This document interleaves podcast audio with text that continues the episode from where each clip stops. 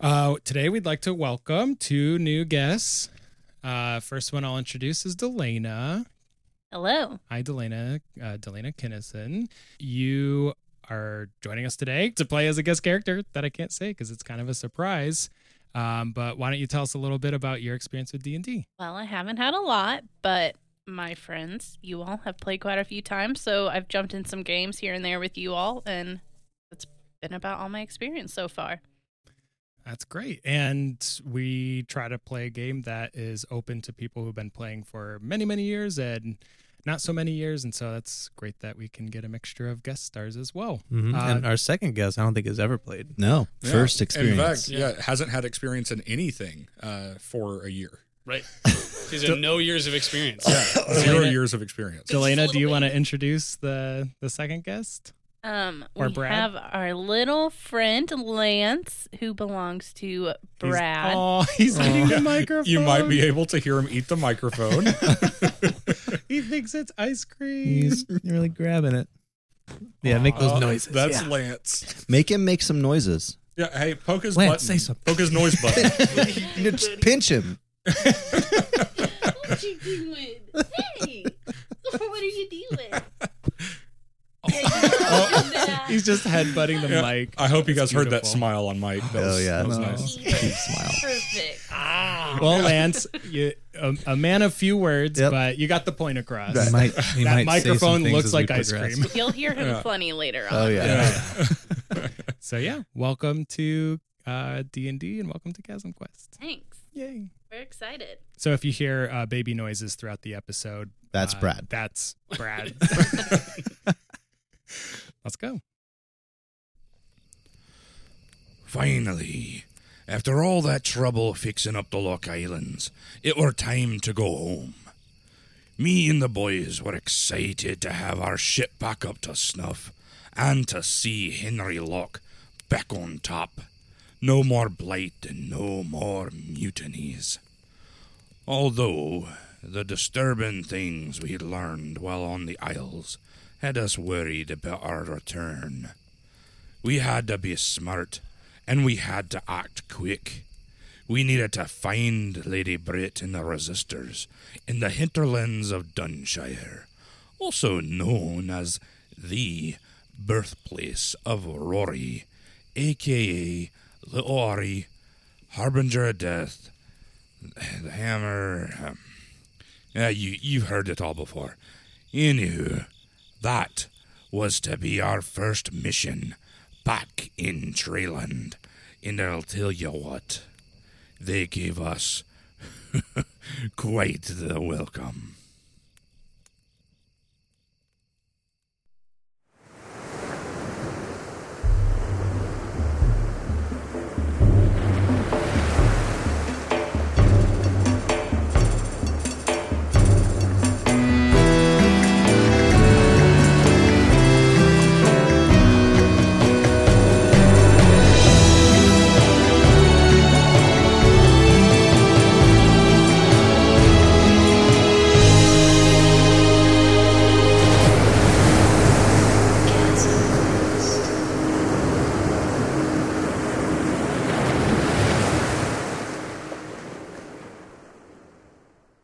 The last bit of brown dried blight vines are burned away from the market square by a gnome flamethrower. Henry picks up her stone head and places it on top of the statue where Riggs, the gnome, had just applied an adhesive. Shantytown's buildings have been cleared of rubble, and the Stars Guide pub is now open for the first time to new patrons. Things are finally settled here at the Lock Islands. The Blight has been defeated and the rule of Henry Locke restored. The Pirate Queen nods in approval, then heads toward the docks. There we see a dozen ships docked, some returning, some new to Shantytown. Henry smiles at the sight. After months of hard work and determination, things are starting to get back to normal. As normal as a pirate island can be. She continues out until she's before a glorious ship that's being loaded for a new journey weapons, ammunition, food stores, and the like. This ship is heading for home, back to the kingdom of Treyland. Adric the Anvil and his men are finishing loading the Gatling gun wagon onto the ship.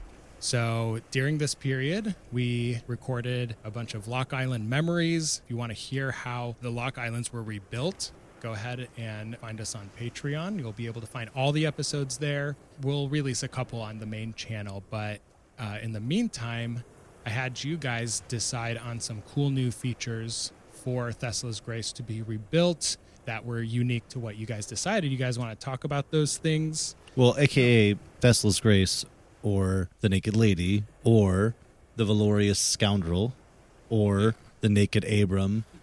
The We haven't quite- Scoundrel, yeah. Valorous. Valorous Scoundrel. I don't know what Valoria is. Who said that? It sounds really like sci-fi y. So, Yeah. hey. so uh, I have the list here. You guys chose fireproof resin slash possibly dragon scales. We'll see how that works out in one of our memories. Tornado cannon. that was not a thing, you Um, idiot. Anch- you guys wrote anchor harpoon, but nobody ever really described what that is. So, that go is ahead. something that uh, we imagine would be on the stern of the ship. Uh, that's the back, right? Yep. Yep. Yeah. Uh, and we would basically shoot a harpoon into a ship that is following us. And at the end of that line that was attached to the harpoon is an anchor that we can just throw off the ship. So it would cool. forcibly stop any ship that's uh and that's a- following. and attach it to your ship. Well, no, No. attach it to their ship. So their ship is chasing us. We shoot them with a harpoon with an anchor on it, throw the anchor overboard. Boom, their ship stops. Oh, and so- they have to remove it before Nice. they Yeah. are able to catch back up with us. I like it. Yeah. You also chose floating bombs, the rowdy buoys. Yeah. the rowdy boys. Uh, Mostly for the name. there is a dragon face bow using the dragon skull that was harvested from the white dragon you guys fought back in the Pearl Islands in the Blue last eyes. Blue eyes white dragon. Blue eyes, Blue white eyes, dragon. Yeah. and that will pump oil out of the mouth, like Mhm. it'll kind of like a flamethrower, Yep. I suppose. Mm-hmm. Cool. We'll uh, get more details on that later. And the dragon bone masts. Uh, so the idea there was to have a reinforced mast because what happened to us previously was very Detrimental. yeah. I mean, it like essentially crippled us Yeah, by not and having a Rory alone took out an enemy mast. That was just like, Yeah. yeah. So dragon bone, super super resilient, and Nice. so having a dragon bone mask, not only would it look fucking badass, Mm-hmm. but it also would be capable of standing more than one hit. totally. Perfect. Yeah. And the crow's nest being a magical seeing platform. I don't know about that. I think that was in there, wasn't it? Yeah. Yes. A magical seeing So platform? it, How does and- that work? one that enhances vision. So if you are up on the crow's nest, then by being there, your vision is enhanced in a way that Yeah, Whoa. presumably just advantage on uh, perception checks while we're in Nice. Right. Did we discuss that? Yeah, I don't remember. Yeah. I don't remember that. that. Sounds cool. That's really cool. Yeah. Yeah. I, I, re- I remember that. I don't remember. Yeah, we discussed a lot of things. I, I wanted a second uh, crow's nest, like Right. two together with with the uh, Yeah. with a zip line Right. across the two. Oh, nice. Yeah, there is one. There is a line here that says zip line between masts. So yeah, so we can have two crow's nests. Yeah. yeah. With The- zip but the between the them. magical one is like the center bone, the, The dragon taller- bone the one. tallest Yeah. The boner one. The bone Boner. tower. Um, this is a really cool name. Really fast dinghies. that was my idea. That was such the like Oh, such a great name. Uh, yeah. So we yep we will figure out how um how that gets incorporated. speedboat dinghies. Speedboat. Spingies. Getting the uh, the uh, the dinghy. You know what I'm talking about. That dinghy over there. that uh, dinghy. What's The it ding That dinghy? Oh yeah. yeah. And last but not least, uh, Han Soloing it. The smugglers compartments. Yeah. Nice, which natural for any pirate Mhm. uh, ship. So nice. So yes, this rebuilt ship they have taken Thesla's Grace slash the Naked Lady that was last episode in ruins, was charred, had been destroyed, and it is now rebuilt and sitting in the harbor. At the docks, about to board the ship, are you guys, the Rowdy Boys, who are in rough condition from their time with the Lock Island Pirates, but are excitedly discussing the places they're going to visit the food they've missed, the people they've left behind back in their homeland of Treyland. Henry approaches your group mid conversation and is very happy, much happier than uh, than the last time. I mean, she was pretty happy that you guys were there, but obviously Shantytown's in a much better condition. She says, uh, "Hello, friends. Today's the day. We're headed home. It's about time. It is. Be I've happy to missed- get there. What are you guys excited about? I heard you guys kind of talking. If I could make my way to Norholm, that would be outstanding. I wouldn't mind getting another sandalwich from the Sandalwood tribe. Yeah, that's that like deli stand in the middle of the forest. Yes. right? Oh, it's amazing. I thought it was something else. Uh, this whole time you've been talking about sandwiches. I've I've really. Yeah, I'm some kind of really, mystical creature Yeah. who's going to be I, I fighting. believe I got the wrong impression Yeah. as well. The sandwich. Anything else you guys are excited about? Um, I ju- I'm just excited to see my family. It's been hmm. so long since I've seen my sisters Roria and Alfia and my mom. It's been a Yes, long Yeah, your sister's name is also Roy. Roria, Roria. Okay. Roria. All right. I, mm-hmm. I, I was misunderstanding you this Our entire great, time. our great grandpa Rorigan. I'm named after him. My little sister's named after him as well. Oh, okay. Mm. All right. Honorable. Yes. Rorigan Kilganon. Strong family Yeah, a long line Yeah. of Rory sounding names. I uh I am excited about a nice large glass of Kasanian wine. Mm, yes. Actually, Rory, uh, funny you should mention Denshire because that seems to be our destination. We're going to Denshire first.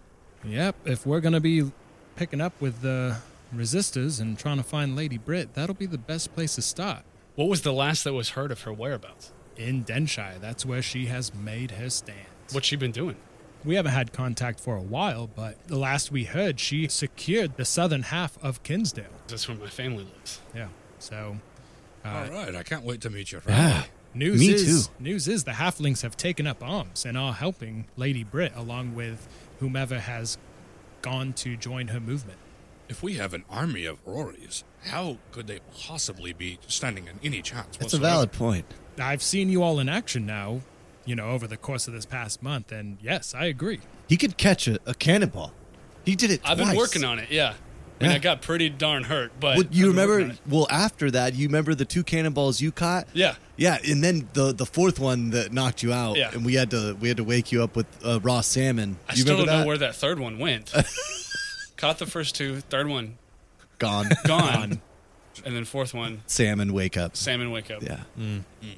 At that point, Erwin approaches with his bags packed and a sealed ceramic jar. It's crafted with the blue skies and gray waters of the Chasm Sea.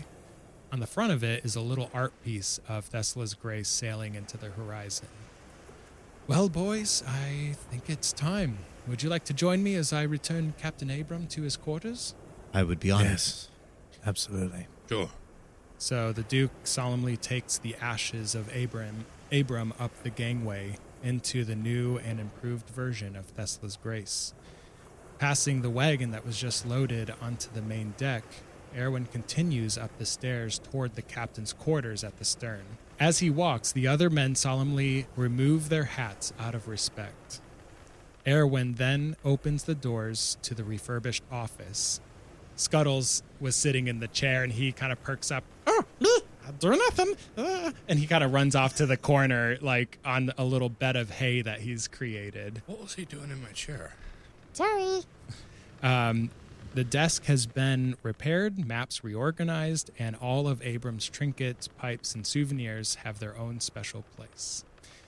When Erwin sets the ceramic jar of ashes onto the desk, there's a moment of silence.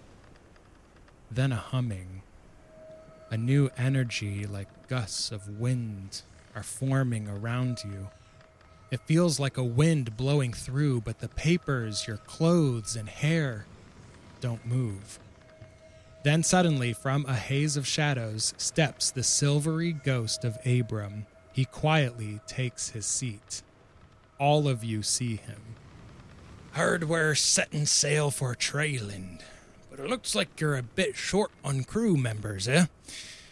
Since I've been gone, I've made a few friends who are willing to help us out on the, uh, what'd you call it there, Kowloon? The, uh, the valorous scoundrel. Named after you, my predecessor. I'm happy to take your place as captain of this ship. I, I, we're not. that's had something to say about that. yeah. That's that's not okay with the rest of us. Just so oh, you know. We're co-captaining. Oh, ship. The oh, okay, sure, yeah. You are- wait, like- wait, wait. How, Abram, how, how are you appealing to everybody now? You're you're assistant to the regional captain. Before he can answer, a rush of skeletal figures, all in different stages of decay, all the same silvery wisps as Captain Abram, all run past you toward the deck of the ship. When you rush outside the captain's quarters to watch, you see vapors of men and women climbing the riggings and hoisting the sails with expert timing. It is as if they've been waiting for centuries for another chance to sail the chasm sea again. The other pirates shout and raise their weapons. Erwin screams, "It's okay! Don't attack!" that's that's our new crew. Thanks, Abram. Thanks. oh, okay. Yeah, Holy shit! yeah, this is I- awesome. That is yeah, great. We're just running with this then. Okay. Oh yeah, god, no, this that's is so cool. You uh you all now literally have a skeletal crew and with that you are ready to return home with Captain Abram reinstated. Oh god, it's a skeleton crew. oh god. Good- This is the best callback of all time, I think. Let's just name it now. Cue the xylophone noises. Scuttles is just freaking out. Abram, you're back! Oh my god! And he goes to hug him, and he hugs through him, and he's like, "Oh my god, what are you?" and he runs below deck. Oh man, that is so awesome. Um, so let's see. Adric will remain at the Lock Islands with his crew to help run things while Henry's gone. Aw. On his way off the ship, though, he does walk up to you, Kowloon. Hey, I just need to let you know that um, be careful with the Gatling. It might jam a little bit. I know what I'm about. Keep them safe. I will, and uh, Do not let me see you again. understood. Same to you, Henry. She's important here, important to us. If you help protect her, uh, you may just earn my respect. Do not want it. Fair enough. I just I, I turn and leave. Henry boards her ship, the Windward, which was recently recovered from the Rock Gnome tribe. And it's an old but reliable Trailander Navy ship. A dinghy, though, in comparison to her stolen warship Maelstrom. But will have to do for the time being. Her crew consists of Ashley, or Asher, and Cass and Riggs. They watch the skeleton crew from a distance with amazement, then gasp at the ghost of Abram stepping out of the captain's quarters and grabbing the ship's wheel. Raise anchor! Let's set sail! Jacquard and Heather signal from the Sea Dog ship. Their black sails unfurl and begin to lead the way out of Shantytown.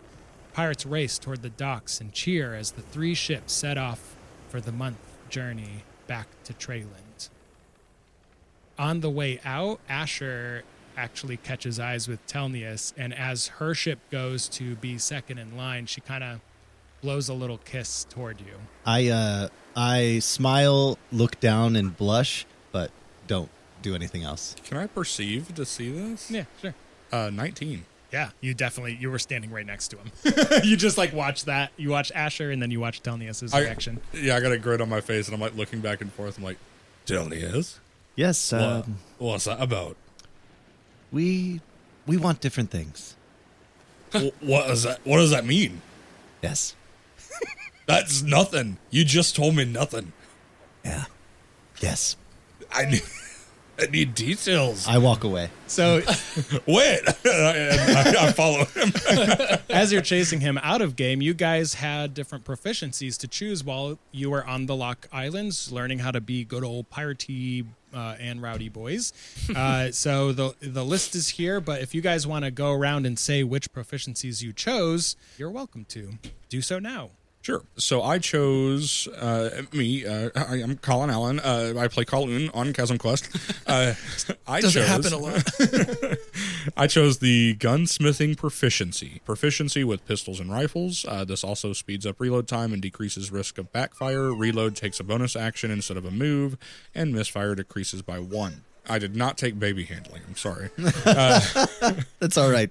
Uh, and I also chose a tinkering proficiency.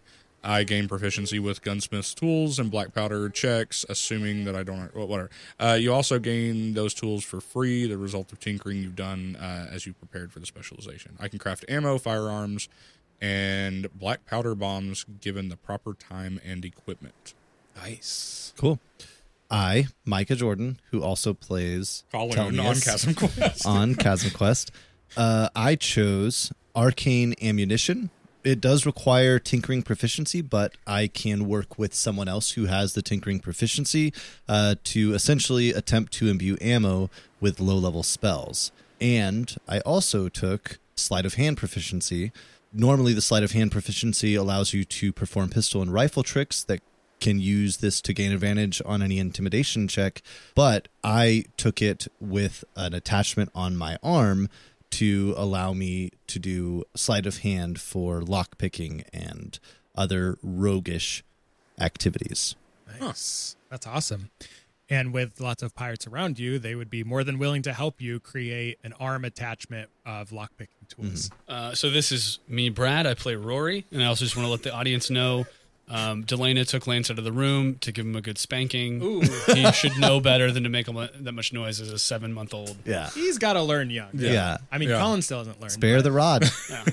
I mean, we give Colin a spanking after every recording. yeah, and it's never worked. It's never taught him. Yeah, you got to teach him while they're young. I think he likes it. I'm not opposed to it. and the proficiencies uh, which I took were gunsmithing proficiency, which again um, helps with pistols and rifles and other things. And then I took um, artillery and explosives. So I gained proficiency when I use cannons and other black powder heavy artillery found on ships. Um, I can also I'm also fascinated with gunpowder and have a proficiency with bombs and powder keg. Nice. Yeah. Hey, everybody. Taylor here. I, Ias, chose gunsmithing proficiency, and I chose vehicle sailing proficiency. You can use the stars to guide. You also speed travel with fewer resources used and have advantage on keeping crew morale. Yeah. So usually it's a month and a half from Treyland to Lock Islands, but you've knocked it down to just a month. and there's right, see you next month, guys. there's fewer u- resources being used. So yeah, it's good that at least one of you took that because Awesome. it means more time. I assume I have a pistol and a rifle. Uh, yep. You would have at least one and at least 15 ammunition for each type of. Okay. I would like to have both, if that's okay. Yep. One of each. Yeah. I like that reloading is a bonus action. That's pretty dope. Yeah. I do not have either of those things. I did not take them. but you can create really cool ammunition for other people. Mhm. Nice. You've had time to make at least three of those bombs. Cool. Nice. And then if I was working with Kowloon, who was tinkering, was I able to make any You'd be able to make five of any one low, like low level spell integration. or one large level spell No, because I think it was defined up to level one? Yeah, and we all successfully made a lot of rowdy buoys. yeah. Yeah. nice. I love that name. And in terms of the things on your ship, artillery will be anything like harpoons, cannons, the rowdy buoys, and stuff like that. So if there's any type of check that needs to happen with that, Brad, you would have proficiency with that thing or help at least the crew handle those types of situations. Okay. You guys have a month. Anything special you guys want to do? Any interactions with NPCs or anything like that? Is Captain Abrams still hanging around? He is, but he is still a ghost. He's a spirit. So at times you can maybe catch him for like a small conversation, but mostly he is interacting with the skeleton crew. The skeleton crew is the same way. They are of another world, so they're there but not fully there. Abram, can I have can I have a moment of your time? Hey, yes, Rory. It's good to be back on this ship. What? How are you back here? I think something happened. The connection you had. And then when you followed through with what I said, and how I now have something connecting me to this world. As if the scattering of me ashes is somewhat of an incomplete mission I have. Why me? Why did you choose to interact with me? I had no choice in the matter. I guess I just want to know. Once we return your ashes, once we spread your ashes, are you gonna disappear then? I couldn't say for sure. tell uh, Ias wanted me to ask you, are you okay? I am now. I am now. And he begins to kind of like look out the window and he turns around to look out the window behind you all and he leans back in his chair and it's one of those moments where he stops answering questions. All right, maybe another time. Cool. Any other interactions you guys want to have? So I do want to say I created with Kowloon three cannonballs or weapons with inflict wounds, um, which essentially adds an additional 3d10 worth of necrotic damage, Wow. and then two bullets with cure wounds in the hopes that we could like shoot them at friendlies to heal them. Don't worry, I'll save you. unless unless you think that's stupid because like who would Is do your- that in which case it'd just be five inflict wounds Well, no, you just pick up the bullet and throw it at them. well yeah like so it's up to you can be like a a healing shot It wouldn't negate the the The the, pistol damage. damage. It's still Okay. a weapon. well then we're going to do five inflict wounds Okay. And you said cannonballs, but did you mean bullets? It's up to Oh. you. If you want to make a mixture of the of the five, that's fine. If you want them all to be cannonballs, that's fine. If you want to give everyone a, a special bullet oh yeah yeah, yeah. and actually then yeah and then have a few cannons, you're going to have more opportunities to use your firearms than you are to okay yeah yeah cannons. then then let's do all bullets five bullets each of us has at least one nice. And and you said it has necrotic powers. Mm-hmm.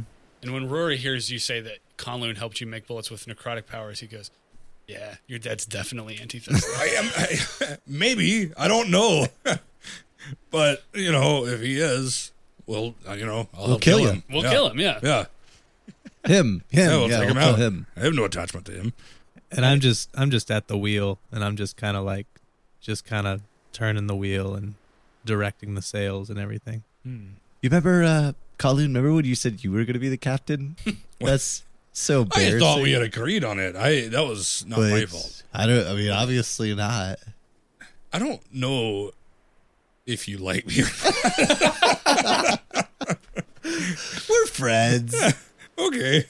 I will say too when when Abram affirmed the naming of the ship because I imagine with the resin the wood would be kind of darkened mm-hmm. yeah. like maybe gray more gray black Yeah, I was thinking more of like a black sap. Nice and so I'm I'm thinking the same ghostly silver shimmer that he is all of a sudden in Abram's handwriting the valorous scoundrel is written on the side of the ship Nice. where Thesla's grace was once there you can still you can still look close and see the impression of that and then maybe a few paint flecks Yeah. from uh, the naked lady painting but but yeah i like that Ias, while you're at the wheel one day and just kind of vibing with the ocean and, and steering the ship for the first time erwin walks up to you and says uh, so any any reservation about returning home about what we're about to try to do Well, I'm a little concerned.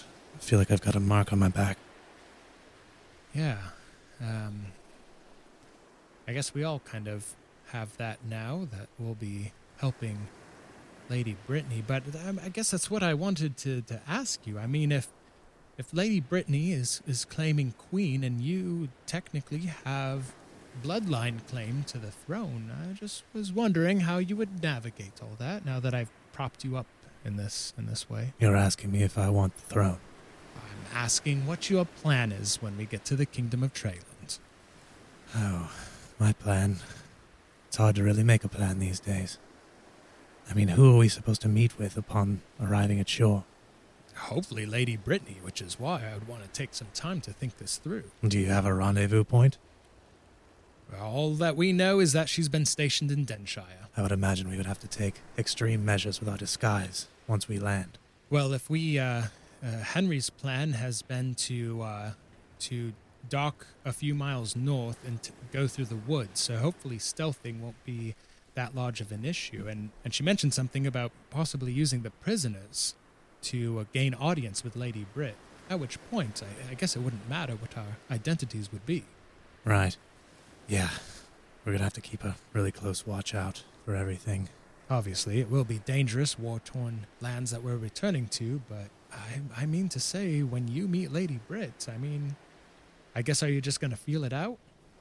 I don't know. I'd like to know who she is as a person. Honestly, I don't want the throne.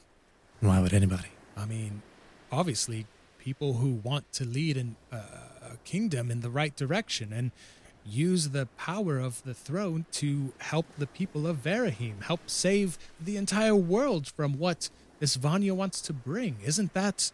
I just want to be clear with what we're planning here. There are big things in motions. Ever since hearing the prophecy, it's been nothing but on the forefront of my mind to use the powers at hand. If if if you are wanting to to make claim and and this be the way the route we take, you need to be all in or or nothing. Look, if I can do any kind of good in this world, I will find a way. But that doesn't necessarily mean obtaining the throne is the right direction. Once we get there, things will be made clear. I will trust in the spirits for that. You can tell he's like very frustrated, but yeah, as as you would have it, Ias, and he he walks away. All right, on the last night before reaching Treyland, Telnius, you're laying in your new bunk. You fall asleep. And this isn't the first dream you've had at the Abbey of the Eights, uh, since it's the prime location where you grew up. There's always dreams of you running around the courtyards amongst the cloisters and going in and out of libraries as a child. But this one specifically brings you back into Bishop Cullum's office. You're sitting in the chair you would always sit opposite of him, and there across from you is a figure reading from the revelations of Thesla. The book, though, is covering their face. Garbage. Lies. Heresy. Flipping through pages aggressively, All lies. All lies. the book slams to the desk. Staring at you are the black, hollow eyes of a stag's skull with a black hooded cloak. They are wearing the tattered remains of the acolyte's vestments, stained in black ash. There is a golden antler pin at his shoulder. He speaks. How about you? Do you believe in any of this? I do. Do you know the truth of Thesla? I don't know it all And why do you worship him? Because what I do know, I believe. You believe. Do you even know who you are? No. Not yet. But does anyone? We all have a place in this world. You believe yours to be on the right path. Yes. This Thesla you believe in wholeheartedly. Why? Why do you care? Have the followers of Thesla treated you well? I stand up, pushing the chair back. What do you want? I want to know if you are ready to be a bishop of a religion that you barely understand. You know how awful the last bishop was. How do you think you'll do any better? Sit now before me. No. Roll a wisdom. 14. Make no mistake, I sense the fear in your heart. And you sit. All right. Your enemies can use it against you, but I can teach you how to wield it against them. I know what you fear most. His masked face turns toward the sky, and he begins to screech as an augur. A stag's head with wolf's teeth. Then, as a dying bishop, Telnius! With his chest torn open. Then, a visage of Finn with his throat slit open. Help! Help me! The three faces phase in and out of each other faster, faster, faster. Then all goes black as you hear a voice say, I can no longer protect you. I must now abandon you. It is a voice you recognize. You are present once again with the dark abyss of your once dead state the void of life you have once, twice, even three times have experienced, but do not remember. In the midst of that emptiness, you awaken in your bed. Your mind is in pain as you take 11 psychic damage. Ow. Ow. Yeah, who who else is in the room with me? Rory and Kowloon are still in there sleeping. Yeah, I wake both of them up. Guys, guys, Yeah, what? Yeah. I um I don't I don't feel so hot. Like seasick? You no. need puke? No, um I think I think Auntie Thesla just spoke to me in my dream. Uh, You sure it wasn't just a bad dream? Well, I've never had a bad dream physically harm me before, and I clearly need healing. Yeah, your head is pounding like the worst migraine you've Okay. ever felt. What what can we do? You're you're mostly a healer, so how can we heal you? Well, I'm I just need to talk about this. And and at that moment I, I share with you essentially what just happened. I tell the whole story. Why do you think Annie Thesla appeared to you? Probably because I am the Bishop of Treyland. And I don't know how, but he must know something about Cullum. Maybe he has some ties with him. He doesn't trust Thesla. He he was reading a book and flipping through the revelations of Thesla, claiming it was heresy and and asked me questions like if I knew about it, but I I mean I don't know everything, so I said no, but he was clearly getting at something as though the revelations of Thesla are, are not real. Like there's something fake. I guess this confirms that Annie Thesla is not just some guy. Well, If he could appear in your dreams. yeah, he's magical. we need to find a way to protect you while you're sleeping. Then Anyone have like some sort of protection amulet? Or You've got a gray cloak. ah, me too. maybe uh, Ias can teach you how not to sleep, uh, and just instead do like the eyes closing thing while he's sitting down for four hours. I look at You know my that thing he amulet. does. I look at my amulet of protection, and does the eye still not glow? Oh yeah, it doesn't glow. Nope. Yeah, I throw it over my shoulder. Fuck. Okay, what do you think this means for us going forward? Uh, no idea. I just figured better to tell you guys and and just it be out there than not say anything. Speaking of Ias meditating, we now go up to the crow's nest where Ias is coming out of a meditation. It is dawn, and you're taking in the view as your eyes open.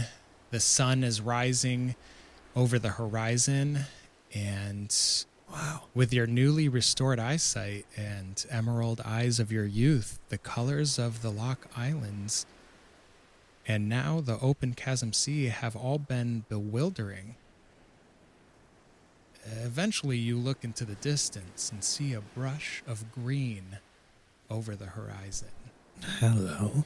When you take out your spyglass, you realize this is indeed land. It Perfect. is the southern tip of Kinsdale, to be exact. And it's way too far to normally be able to see, but because you're in the magical mm-hmm. crow's nest. As the first island of Treyland comes into view, roll me a perception check at advantage. Yeah.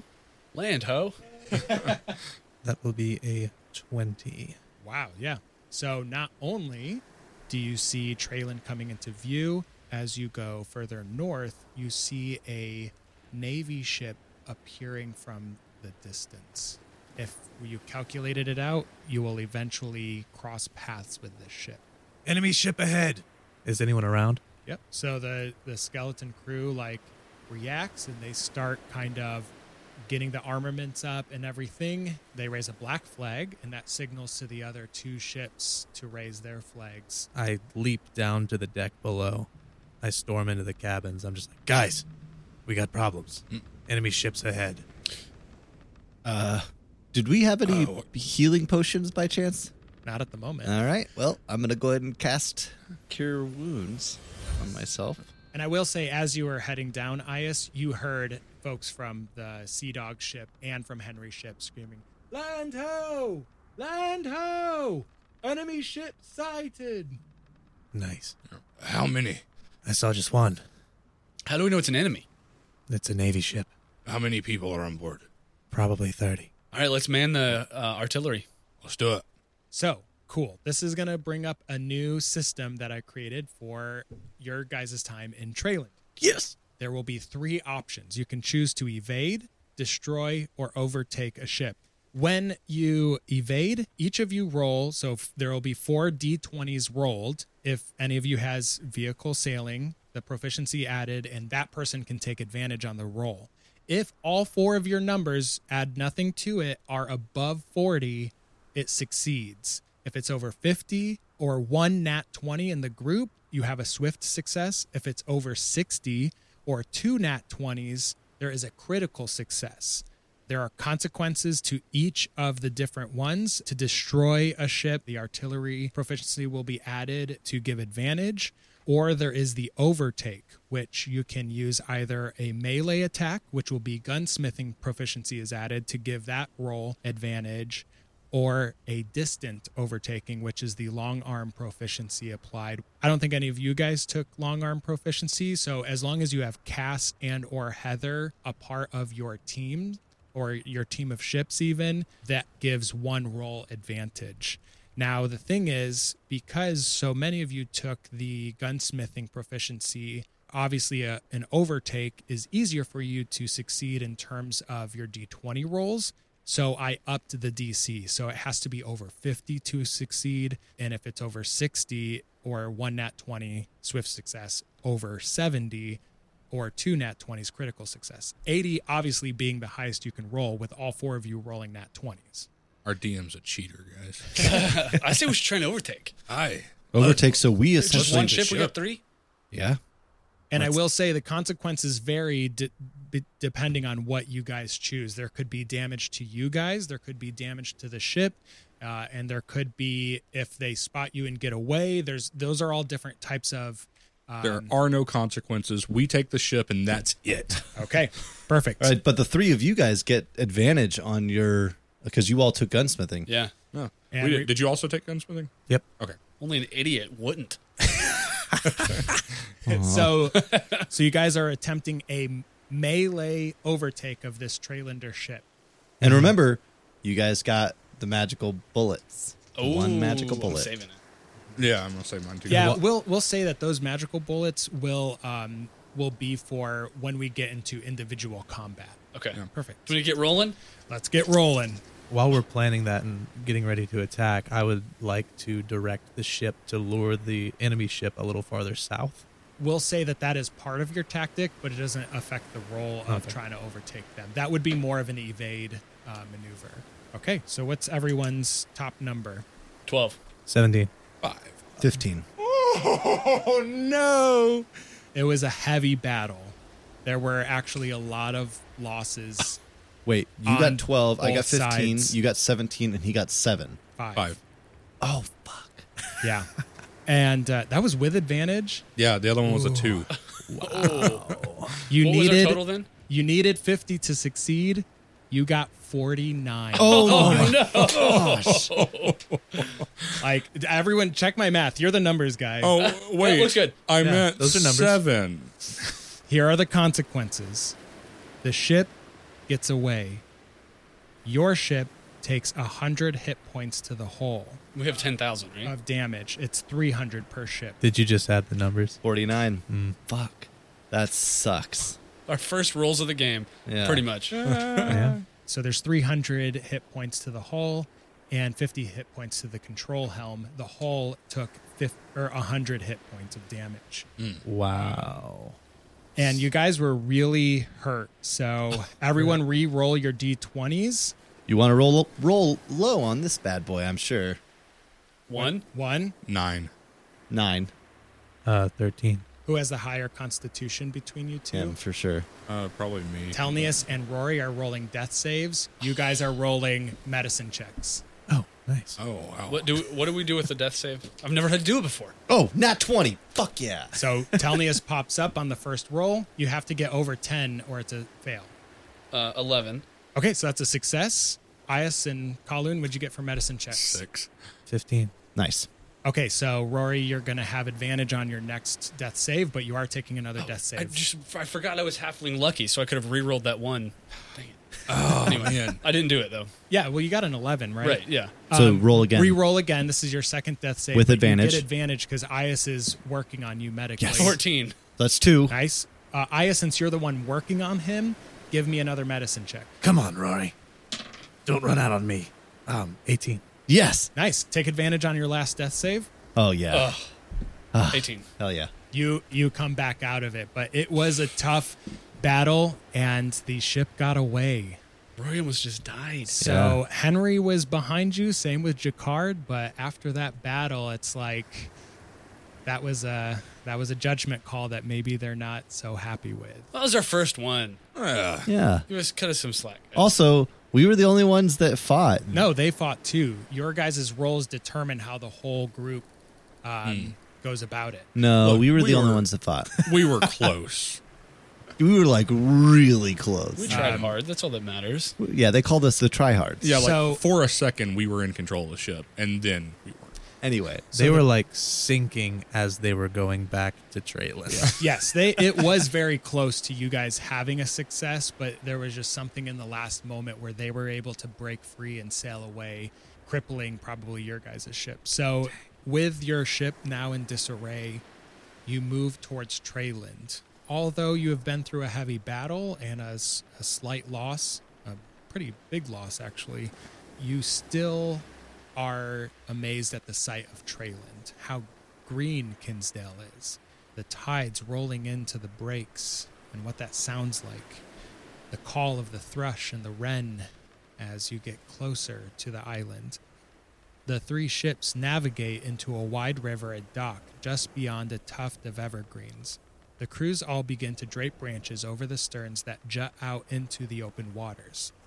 It is nearing sundown, and you need to start making the two mile trek to Denshire.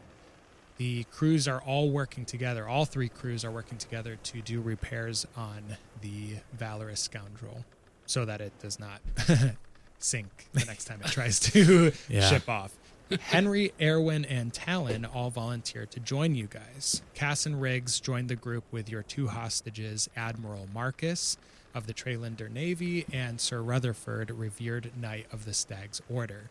They are bound and gagged, you know, tied up. They can still walk, but both Cass and Riggs have a gun to the back of each of the, the prisoners as you guys hike. nice. Uh, so you guys pack your things, and Aaron says, "Well, that was a dramatic landing, but we're here." And as for what it means for that ship to have gotten away, um, I suppose once repairs are done, we may send the sea dogs to try to catch up with them, since that was the ship least destroyed. It would be somewhat detrimental to us if information of our arrival made it back to Westwick. Yeah, we'll have to move quickly. Um, all right. We uh, next move is getting us into Denshire with the prisoners, and then we talk to Lady Britt, and if not her, at least someone who can get us to her. Yeah. I, let's get. Let's go. Y'all ready? You look a little worn after that Yeah, battle. that looks was- like we al- we almost had We them. really did, did. almost have them. Yeah. I, we were we were there. Henry's kind of in the back, like, you guys gave it your all. You gave it your all. Do you maybe you get a, a maybe you should get a second opinion on because he gets advantage on morale boosts, you know, as the captain thing. That's with your crew. With my skellies. Yeah. Yeah. Damn. And I'm not the captain. The two miles are relatively flat as you follow the coastline south. The hills of the Denshire hinterlands roll in and out of your sights, while waves beat against the mossy crags to your left. You stay within the tree line, but do not leave the coast, when finally, after Erwin checks his map one last time, you all cut north at a small river. After another half mile, you see a small settlement with a wooden palisade recently built around the town. Rory, you recognize these small stone buildings, thatched roofs, and farmlands. There is a smell of barley and cinnamon in the air, and it's the only place that bakes and brews this good. Denshire. And as we're walking around, I'm like, man, it feels good to be back, but this is weird. I walk up behind him and I just put my hand on his back. Does it look the way you left it? I mean it. It's a little different, but for the most part, it, it still feels like home. What's weird about it? Just being here again feels weird. We've come a long way. It's been over a year. Yeah. Well, show us where you grew up. Yeah, well, you were at your old stomping grounds, man. Let's go see your high school. I yeah. Let's go The back. street. Let's go to my house and see if my family's still there. Yes, according to this map, Erwin says uh, there should be a gate just north of the river. So let's find the road and approach cautiously. So when you all get within 50 feet, the gate of the palisade, which is lined trees that are spiked at the top, they've been lined into a wall around the city. Behind it, there's still even like a stone wall that connects here and there, but it's a little bit more hey, we're halflings, let's put up this stone wall and build maybe a couple of towers, but it's nothing like the work of like Westwick or something. Not to say that it's bad, it's done in a just it's almost like a more whimsical It's not refined. yeah, exactly. At some points, the wall is curved up almost to give it the more cozy feeling rather than a more threatening feeling. Hmm. So at the palisade, though, the gate begins to open up, and you all see a well armored halfling with a large blade on his back. There is a cloth hanging over his breastplate. It is like a black cloth that goes to the front and the back, and there is a white image of a white hammer across the front of this cloth. Do They- those symbols mean anything to us? where you recognize it as the symbol that Leon showed you on that small piece of parchment. It said, We remember, and had the symbol of the white hammer. It's pretty well known to be the symbol of the resistors. Okay. Do I recognize this guy? No, because he has a helmet on and he removes his helmet. He has short brown hair and mutton chop sideburns, a bulbous nose, and a personality larger than his pony Butterscotch, who takes a liking to lemongrass. Please state your business with the Halflings of Denshire. Rory, you want to handle this one? Uh, all right, yeah. Hey, um, we're the Rowdy Boys, and we're we're here to aid in the Resistors movement. Yeah. My name's Rory, the Hammer Kilgannon. I have returned.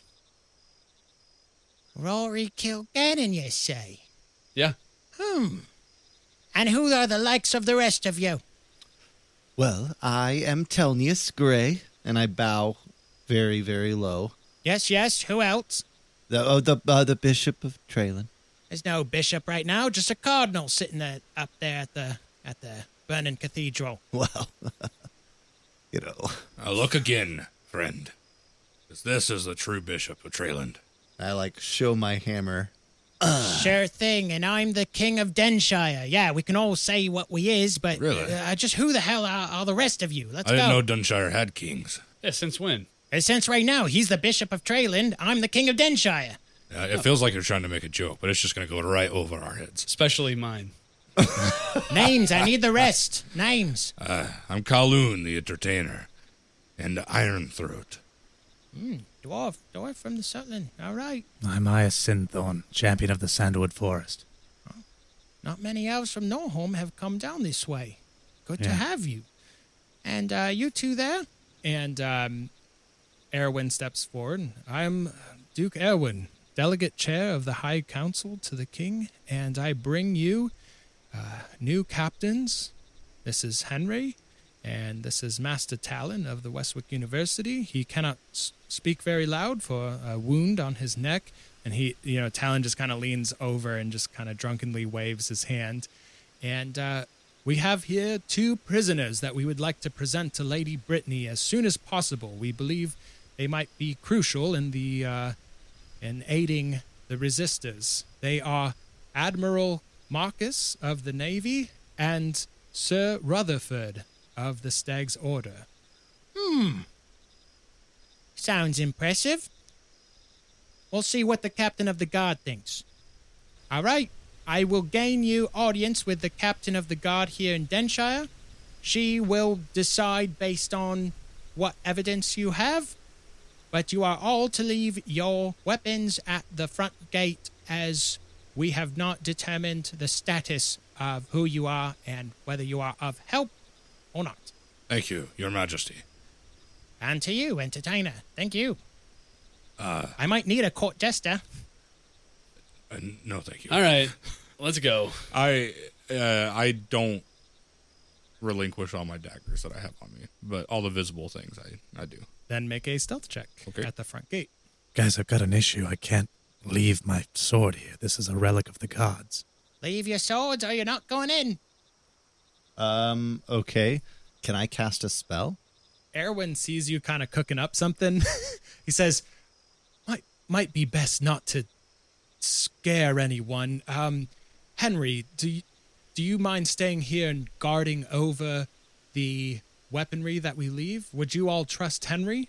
I would trust her with my life. But not my sword. How about But your not sword? Yeah. Vanessa. Uh, I got a 28 on stealth. by the Okay, way, you so- are able. How many were you trying to sneak in? Mm, all the ones that I have hidden. So I think that's 10. Nice. Wow. Yeah. yeah. I leave my sword with Henry, and I'm just like, please take good care of this. I will watch it with my life. Henry will stay back at the main gate with your guys' weapons, along with Cass and Riggs looking over the two prisoners. okay. And there's a couple other guards of Denshire watching over them. Through the large wooden gate, you see the remains of what was once a normal halfling city, the largest settlement of halflings in all of Treyland.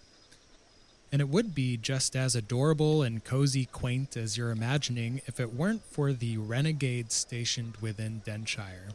Tents, fires, noises of training, the smithing of swords and new armor, an army built of misfits, half orcs, half elves, farmers, escaped servants, cooks and maids, and even a few soldiers who have perhaps been swayed to join the resistors. The majority, around 70% of those armed to the teeth, women. Whether previously trained or not, they make up the bulk of these forces. And a force it has become. If you had to guess, there's well over 2,000 recruits to Lady Brittany's efforts filling every nook and cranny of Denshire. And the residing halflings? Those who haven't taken up arms are trying to pretend as if life is as normal as it's always been, baking nervously, brewing beers at higher alcohol rates, some even reaching 12%. and the smell of malt and barley isn't stronger than when Ricky leads you through the streets to the Half Pint Pub.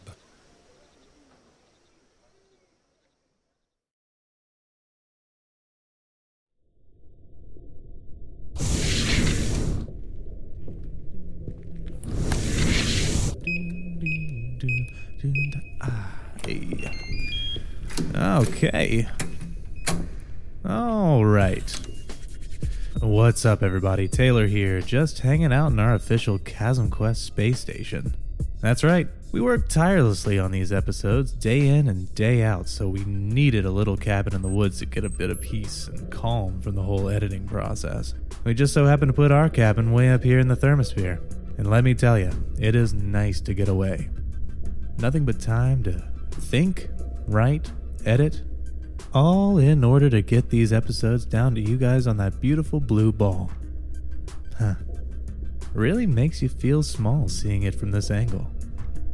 Anyway, as you hopefully know, Andrew is the DM, Micah is the Telnius, Colin is the Kowloon, Brad is the Rory, and I, Taylor, am the champion of the Sandwood Forest, the young falcon, the Ias. This episode features our good friend Delana Kennison as Rory's sister, Althea Kilgannon, and our space friend Lance Kennison as Rory Jr. Kilgannon. They are coming up soon, so sit tight in your space chair for the second half of the episode. We had an absolute blast playing with these two, and we hope that this game will be one to remember. Hell, maybe it'll be one of Lance's first memories. Wouldn't that be neat? Well, maybe minus the bloodshed, and the ship battles, and the rest of what's to come in this episode. God. Ugh. Okay, maybe don't remember this one, little guy. But regardless, thank you both for playing with us because this episode will be one of my favorites for a while. And another huge shout out to Darren for the sound effects. You killed it again, my guy. Those uh those were the explosions from the nucks I just gave myself. Moving on.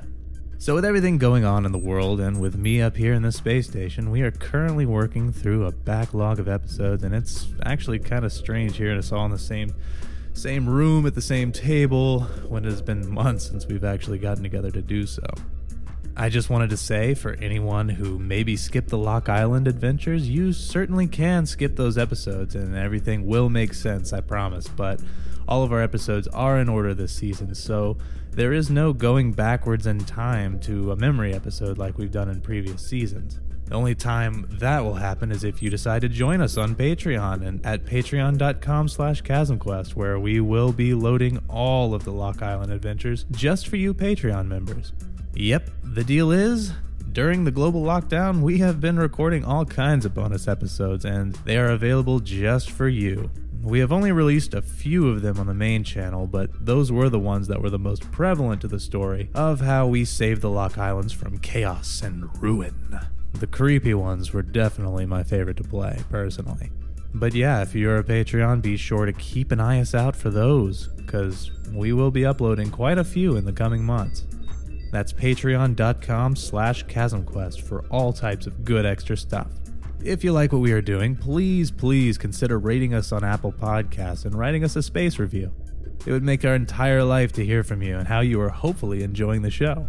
Tell us how the show has affected your life, you know? Maybe you were listening to us and found a new appreciation for jellyfish fingers. These are important things that we need to hear about, so please come and tell us everything you think about the show. Speaking of reviews and patrons, huge cosmic shout out to the reviewers Headhunter 1032, Italia in Hell, Franchi Free, Lady Cthulhu, and Caleb of Chaotic Amateurs. And space thank you to new patrons Zachary, Shelby, Brandon, Jenna, and Gabby. Y'all are just the spaciest, and we love you to the edge of the universe and back. And maybe back again. Do another lap. If you want to contact us on socials, you can find us at ChasmQuest on Twitter and Instagram. And if you want to talk to any of us directly, we are usually hanging around Discord. If you'd like to join our Discord, the link is in the description of this episode, so just click that and come on in and say hey. It's really that easy. If any of you are interested in some D&D coffee, be sure to use promo code STAYROWDY for 10% off your purchase for Found Familiar Coffee at foundfamiliar.com. They have tons of great blends of coffee and beautiful pieces of art that are D&D related on each package that is truly killer. If you want to check out some extra beautiful dice, then be sure to check out Roll with Advantage at rollwithadvantage.com.au. The dice are great, and the 20s are fate. Feel free to use that one. I'm just spitballing here. Use promo code QUEST15 at checkout for 15% off your purchase at rollwithadvantage.com.au. That's 15% off on some shiny math rocks. I mean, uh, who can pass up on that? And and uh, that's about really all I got. I got to start getting things ready because the guys are on a rocket. Should be here in a few hours. They're bringing snacks, and we are to roll some dice and maybe have a rowdy pillow fight or something. God, I hope they bring the purple Doritos like I asked. If they forgot those. I am to swing Vanessa at every last one of them. Anyway, here's the rest of episode 4. Stay rowdy. While you're walking through, Rory, you're kind of uh, is kind of overwhelming. Yeah. A few of the halflings, though, kind of look like they begin to recognize you. And just as you're coming up to the Half Pint Pub, which may be the epitome of nostalgia for you, Maybe negative nostalgia. Uh-huh. you turn your face away from someone who had kind of caught your eye and began puzzling it out. They were kind of like sweeping their front doorstep and then they stopped and looked a little closer at you.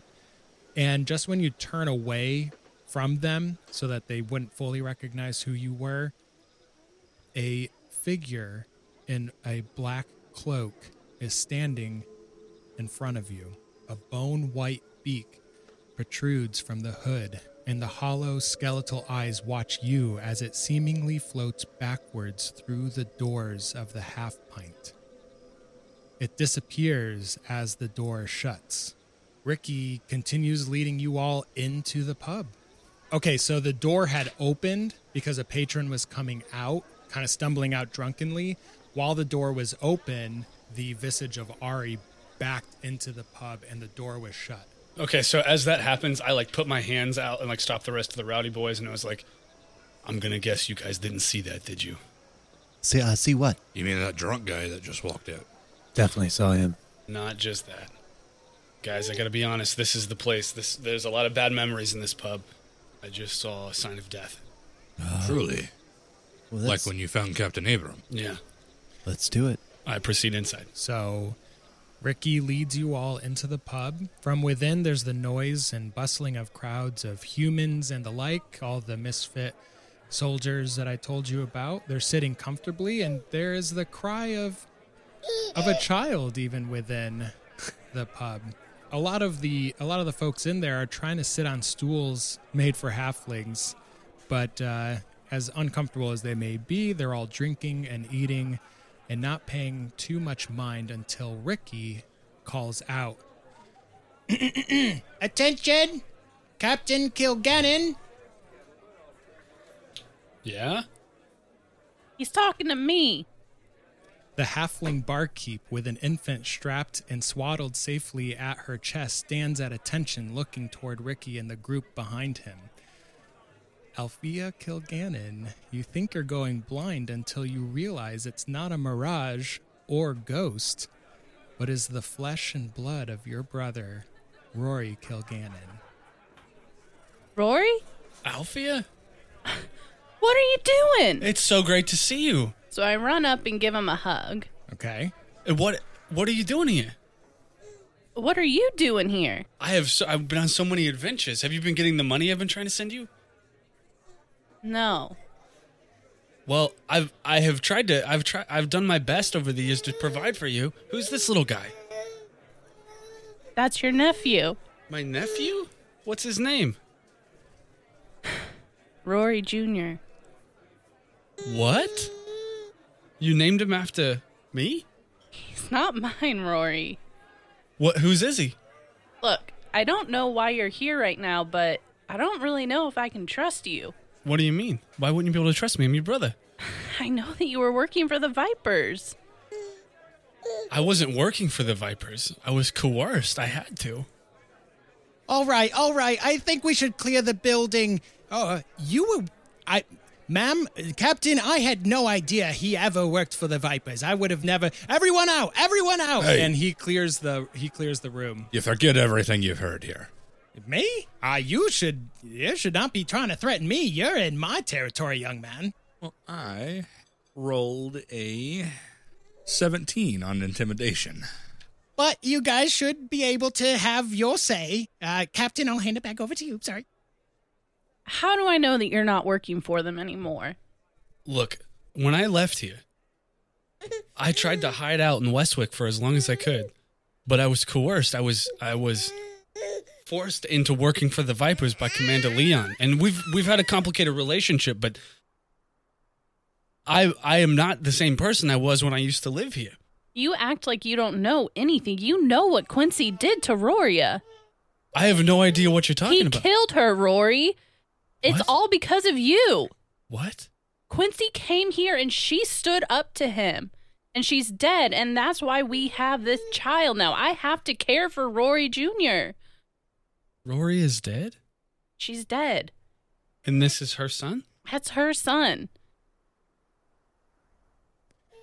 At, at that point, Rory, you probably don't pay it too much mind, but after the crowd clears out, that visage of Ari is sitting in the shadows in the corner, just watching over what is happening. But you're probably wrapped up in the conversation. Tell me what happened. So after you left and you killed the barman's wife, we were responsible for those dues. Have you? Did you not get the money I'd been sending from Westwick that I was earning from my fights? No, we've never got anything from you, Rory. But I was doing everything I could to provide from you. I knew I couldn't be around here, but I was still trying to help. No, Rory and I had to start taking care of the family. We've been working here at the Half Pint ever since you ran away. I didn't. I didn't run. I. I had to leave. I was shunned.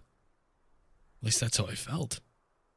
You were never shunned here, Rory. You left us, and Rory always looked up to you and she always hoped that you were going to come back home. And so she wanted little Rory there to have someone to look up to one day and was hoping that you'd prove yourself somehow. Who's the boy's father? You don't know him. And he's not around anymore? He's not. They're both dead now. Quincy. Quincy killed him. Because Rory stood up to him. I I vow that I will not let Quincy get away with what he's done. And I will provide for you and this boy with everything I am. What about mom? Why don't why don't we go walk up the hill for a second? Okay. So I take Rory up the hill up to our little family home and as we're standing there, I show you the headstones of our mom and sister. And Roy just gets down on a knee and just, how could I have let this happen? I swear I will not let Quincy live with having taken this action. I need you to tell me exactly what happened. About six months ago, Quincy and the Vipers came here and ambushed Denshire looking for Lady Britt. And that night I was babysitting, and your sister Roya and her partner Robbie, they were at the Kilgannon estate. And when Britt returned from the town helping fight back the last of the Vipers, she just reported that Rory and Robbie were killed at the half pint. They they were celebrating their anniversary, and in a matter of hours, that little guy was mine. And you you actually saw their bodies, you know that they're gone? They're gone, Rory. About three years after you left, Rory, a woman appeared here. She lived with us as a family. She was part of us, and she told us that her name was Brittany, and she was looking for you. And she's the one who's leading the resistors against King Aston. Did she say why she was looking for me? She just said there was a halfling who was with the team who had killed and captured her captains, and that you set her free. So that's why I didn't know if you were good or bad. I made a decision in that moment. I could I couldn't let Lady Brittany be killed. I had to let her go. And then I had to go on this mission where I went overseas and I helped liberate the new lands and I thought by doing all that I'd be making the world safer for my family. I thought it would make me able to provide for you. But I see now that I've just left you and to to live with this mess that I helped to create. I'm so sorry. You still have family, Rory. What are you doing here, and who are those guys? We're we're called the we're called the Rowdy Boys, and um, we've come to help aid the resistors movement. We're we're gonna help try and overthrow all the oppressors here, and and now I have my own personal vendetta against Sir Quincy You know how I know that we're siblings? because we have the same accent. Because we're called the Body Girls. what? Body Girls. Like B A W D Y? Yeah. Wait, who's called that? Me, Lady Britt, and the other captains. The rowdy boys, and The body girls. Did you come up with that name? and I raised my eyebrows up and down at you. That's pretty good. I've been working with Lady Britt, and we've been part of the resistor movement, and I'm here. I become one of the captains, and I'm in charge of protecting Denshire until she comes back. Where is where is she? She's in hiding right now. Why? It wasn't safe after Quincy was here. He knew that she was here, so she had to flee again. But how was it safe for you to be leading rebellion? Because I'm a captain. Because you're a local, and so you can probably blend in better. You're asking Yeah. too many questions. I understand. I understand. Well, well, we are gonna help. We, I, I I decided long ago that I was going to help Lady Brittany in whatever she needed, and i- in order to avenge the loss of my family, I'm going to dedicate everything I can to making sure that this area stays safe. I will not let you down again. All right, well, look, we don't have a lot of time to do things. And so if those guys down there are some that you trust, then we need to tell them our plan, and we're gonna have to head out here soon. Okay, I'll I'll let you I'll let you tell them what the plan is. That I trust them with my life. Would you like a minute with mom and sis? I would.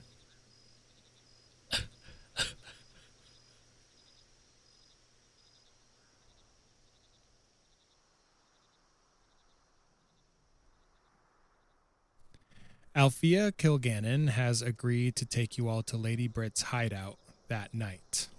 You all, along with Henry, Erwin, Talon, Cass, and Riggs, with the prisoners, leave to make your way in the dead of night. You head through the hauntingly beautiful hinterlands, and after an hour of hiking and turning and moving barriers and brush, you come to a dense collection of trees. Ias, even in the night time, you can recognize these as aspen trees. Althea continues leading the way, still has Rory Jr. at her front, and you make your way through the aspens. Althea passes a massive tree humming with energy. Its willow like branches drape over the soft soil beneath your feet. Even in the darkness, you can see the red leaves shimmering with moonlight. This is an elder tree, an omberant, within the kingdom of Treyland. Beyond it is another dense population of aspen trees. But after making your way through, you suddenly see a camp and firelight that you had not seen just moments ago. There, before you can even process it, you are amidst the hideout of Lady Britt. There is a fire in the middle and a few tents surrounding it. The camp is not as large as you had anticipated. There are two orcs sitting by the fire roasting legs of venison, each of them with green skin and black hair braided down their backs. Their tusks are large and take up most of their underbite. They look at you and scowl at the sight of Kowloon. Cass and Riggs take the prisoners to a post and begin to secure them. They take out hardtack and water to feed them. Althea continues to take you back to the furthest tent. This one is large and guarded by an elven woman with turquoise robes and a golden wyvern crest on her belt. Ryla looks at Althea and says, Althea, you've brought some friends, I see. Um, okay. What, what do we got going on here? Well, this one over here, that's Rory, and he's my brother, and it's actually the one who years ago released Lady Brittany. And these here are the Rowdy Boys, and they're here to help fight in the resistance. N- nice to make your acquaintance. Um, I'm Ryla Thandor, uh, daughter of Governor Milos Thandor. He is a delegate on the High Council, and he owns the Farmers Federation, a corrupt organization that steals from the poor farmers and gives to the wealthy of both Woolsworth and Westwick. I'm here to right the wrongs of my family. I guess before I tell you more, I, I think, Althea, we should go uh, brief Brittany with this information and see if she will take audience. Yeah, Rory, will you watch Rory? I'd, lo- I'd be honored to. So, Althea, you hand over little Rory Jr., and Althea and Ryla go in, and as captains, they discuss the situation at hand. You guys are kind of like nervously waiting by the fire. The two orcs, like, they just don't even look at you. And once their meat's done, they're chewing meat off the bone, just kind of like grunting at you all. Do I notice them? Uh, act, like, Oh, you noticed them scowl when they All right. when you saw them. do I just know that that's because orcs and dwarves don't get along? Most likely. Okay. Yes. Yeah, it's not like they recognized you as Kowloon. We got our weapons back. Yes, you got me. them back from the from the front gates, and Henry's with you again, Talon and Erwin and everyone. Awesome. So finally, Ryla comes out and says, "All right, everyone, Lady Brittany will take audience with you, Rory Jr. included." All right. I've been wanting to see her for quite a while now. This, I can't this wait to meet her. Should be an exciting exchange. Let's go. Inside the tent, a fire blazes, warming the large space. A woman, five foot five, with pale skin and cropped brown hair, is leaning over a large table with a map of Treyland and repurposed chess pieces representing the resistors and the enemy king's army. She looks up and watches you all walk in. What a surprise. Cousin, Henry, you're here. And they embrace. Henry Locke, who was originally named Henrietta Thatcher, and Lady Britt is Lady Brittany Thatcher. They embrace in a hug, and Britt says, I I would have never thought. And Henry replies, Nor would I have yet. Um, here I am. Brittany sees who else is in, and and Talon, you you bastard, you made it all the way back to Treylands for me. I, I cannot speak much, but I'm happy to be alive and in your presence once more. Captain Giselle still serves with honor in the new lands. There is much to tell. All in good time, friend. She hugs and embraces Talon. Brittany then freezes up and looks down. Oh, Thesla, It's you. Rory Kilgannon. I step forward towards Lady Brittany and I take a knee and I say, Lady Brittany, you know my my nephew, my my namesake. Yes, I've had to watch him quite a few evenings. He's a good, good babe. It's been many years, and uh, I know we don't really know each other, save for that one time that we met. But I want you to know that I fully support everything that you've done, and I've been thinking about you ever since. She's kind of like quietly crying tears of joy. Please stand. I. Oh no, I'm standing now. Okay. It's hard to tell. She's wiping tears. "Um, You don't have to kneel to me. I can never repay you what you and your family has done for me for this kingdom. Your sisters, your mother, they have become my family, and I have you to thank for that. You you look great. Well, I mean, you've seen the eagle tattoo, right? Well, 20 years have passed, and yes, not a single muscle has seemed to lapse. Hey, listen, I mean, your your gratitude means a lot, but I have learned lately that I do have many sins that I need to atone for. Uh, but I appreciate that. May this be the first sign of atonement. And she leans down and brings you close and kisses you on the lips. Uh, it's uh, You didn't tell us about this, Rory. well, th- about what? I mean, uh, nothing going on. She's just she's grateful I saved her life. Is all. Oh. Wow. And who are these? Your these, These are are the Rowdy friends? Boys, the Rowdy Boys. These are my rou- these are my friends. These are my friends, the Rowdy No, Boys. we're the body gals. Yeah, the Body Gals. Yeah, Yeah, my yeah. sister. You guys are the rowdy boys, huh? Interesting coincidence there. Yeah. Hey. Interesting that we would both name our groups separately, and yet they would sound so similar. I mean, we must have a lot of co- in, in common then. Very strange. Yes, I would. love Stuttering. to- I've, I've never heard you stutter before. That's Well, I've been Uh, well- through a lot of emotions today, learning that my sister died, right. my mom died. Yeah. I've got a nephew named after me. I had my first kid. I mean, I got kissed.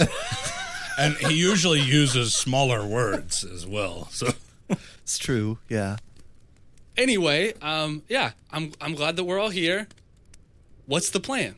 Well, uh, I I, might. well, I would love to know your friends' names. I Oh, know yeah. you're the Rowdy Boys, but uh, who, who I don't makes remember up? their names right now, That's- so I'll let you guys introduce yourselves. uh, I am Telnius. Uh, Telnius Gray, uh, Bishop of Treyland. Well, that is great. Uh, recently, the bishop who is standing in for Cullum has. Well, there's a lot to catch you all up on in the happenings here in Treyland, but um, a bishop here in my war tent for the resistors. Yes, ma'am. If what you say is true, then I am I am more than welcome to accept you. hey, pipe down, Roy Jr. Don't talk to your nephew like that, Rory. Sorry, sorry, I don't know this whole raising a kid thing. I can still change his name.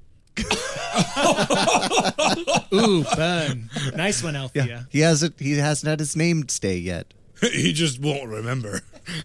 and uh, who are you? A, a dwarf from Sutland, I'm guessing. Ah, mostly dwarf. I am Kowloon, the Iron Throat, and nephew uh, to someone you may know, Grunyar Duncanyon, one of the council members. Yes, of course. Um, before I left Westwick, uh, there would be many times that he and I would go down to uh, some of the local cafes and, and have some have some tea and discuss the state of things. Ah, so you're an old family friend, then you'd say. Yes, I uh, being uh, being with Athelstan, uh, rest in peace. Uh, you got to know the the rest of the council just for politics' sake, but I will say, Grunyar, I actually enjoyed spending time with. Oh, he's he's great. Yes, your name. She's looking at Ias. I am Ias Sinthorn, champion of the Sandwood Forest, young falcon of Norholm. Well met. We have, from a distance, received some support from Norholm, but not yet in the flesh.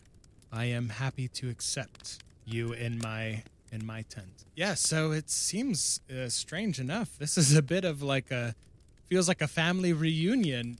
Tightness of chest and the uh, seeing people you haven't seen for quite a long time. It can be a bit strange and uh, overwhelming. There's Henry, my my cousin. Uh, I, uh, uh, there's Rory. You and your sister and nephew are here, and uh, Bishop. How about you? Any family you'll be seeing here in Treyland? Um, uh, no, no family.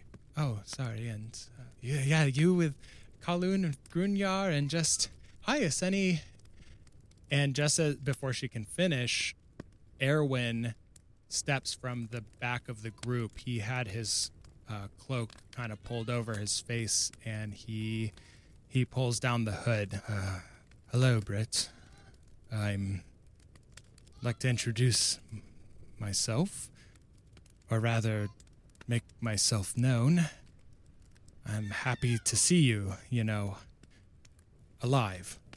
Brittany just kind of she's in a panic mode. What was at once a happy moment for her becomes a, a, a state of panic. No. Why are you here? Captains! Althea, why did you detain this man?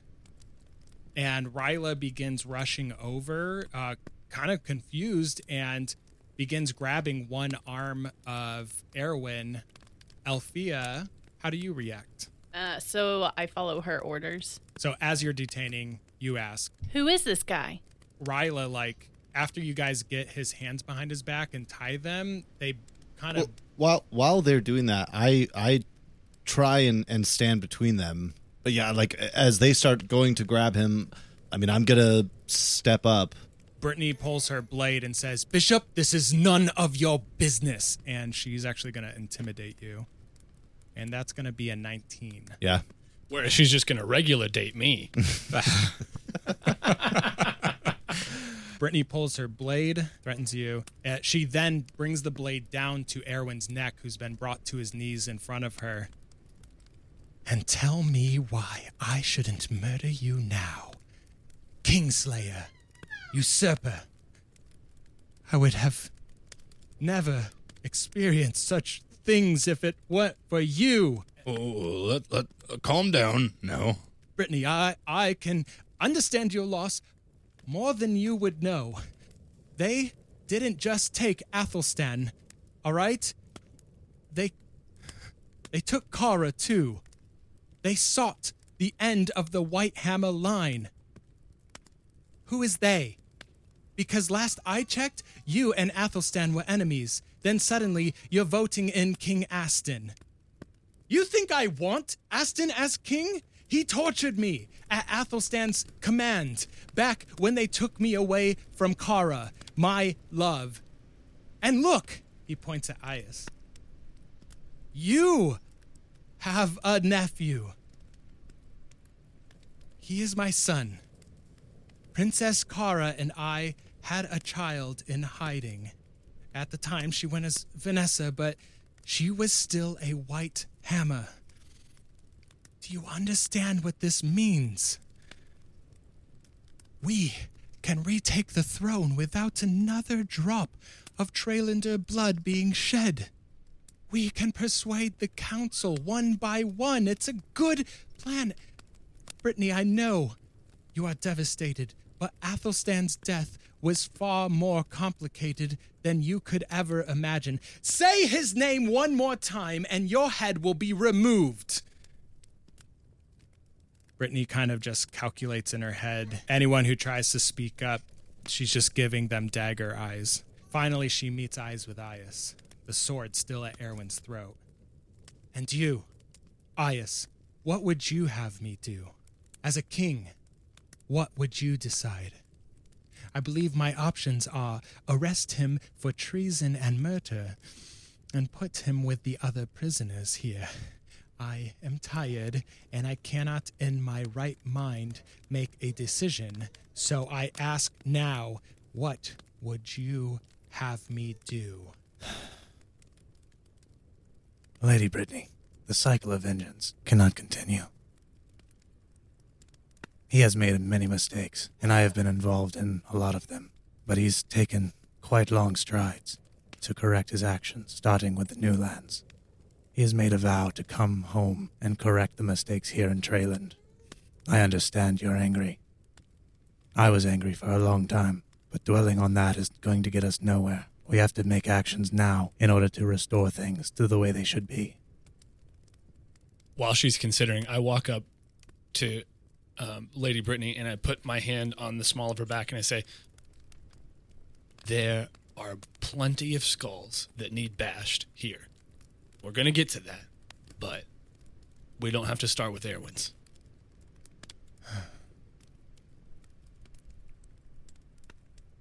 I am tired. Suddenly more tired than I can remember. Erwin, tonight you will sleep a free man. You have the rowdy boys to thank for that. You should take that into consideration before your next actions. It seems we have a lot to discuss here, and she takes the blade from his neck and sheathes it. And I step away from him as well. If, if it helps at all, he is the one that brought us here in order to help you. Thank you. Uh, I, I guess if it brought Rory back, then that is something, I suppose. All right, I need some time to think on things. Let us meet in the morning and discuss further, as I have a lot to uh, bring to the table for you. Thank you, Althea, for bringing this group here. I would like to be alone now. Till next time. So you guys leave the tents. Um, Althea and Ryla help get you guys situated with bedrolls and tents and all that within this small encampment. I'll say about an hour goes by. You guys can relax, get your things settled. It's been a long journey for you guys, and everyone roll me perception checks. Cool. I want to do an action if it's av- if it's available. Yeah, what would you like to do? Uh, I just want to head over to the tree. Oh yeah, Okay. the elder tree. Yeah, yeah. You can go over to the elder tree, and what would you like to do there? I walk up to the elder tree and I kneel down at its roots. And I will say, as you go back toward the elder tree, when you go into the aspens and look back, it is as if there is some type of illusion covering this camp. Wow. And it seems to be spreading from the willow branches of the elder tree. So I stride up to the roots of the elder tree and I just reach down and in the dirt, I write three runes and I connect them in a triangle. And then I write, I'm back. And then I walk away. As you come back, let's get those perception checks. And I'll actually exclude you, Ias, since you were out. Seven. Nice. 10. Six. 24. Wow. Althea, as So what did I see? yeah. Althea, as you are leaving the tent that the Rowdy Boys will be staying in, you go over to your own tent, but before you kind of take a moment to process everything, you lay Rory Jr. down for sleep. He's still crying, but you know he'll cry for a little while before he falls asleep. You go out, and what what would you say is Althea's like calm calm down thing? Like tea, a cigarette, like what what's her like? Ooh, it's been a long day. She just likes to go punch things. Nice. Of course. That so- sounds like it runs in the family. That's awesome. So Althea is like behind her tent, punching a tree over and over and over. And suddenly, beyond the tree where the bark is breaking, your knuckles are getting a little bloodied. And I will say, you still have the rest of your weapons on you. You see shadows about 20 feet away move that shouldn't have moved. Everyone else is probably like 40 feet back into the camp. So I stop and I slowly take out my short bow and have it ranged and ready to shoot if something happens, while at the same time slowly stepping back to get closer to the other people of the camp to try to tell them that we need to be prepared for something. You keep eyes on this shadow, and it looks like it's moving toward Lady Britt's tent. Shoot it. All right, give me an attack. It's a stealth attack, so it's at advantage. 22. 22. 22. You hit. You hear a yell, ha! And roll your damage with your sneak attack damage.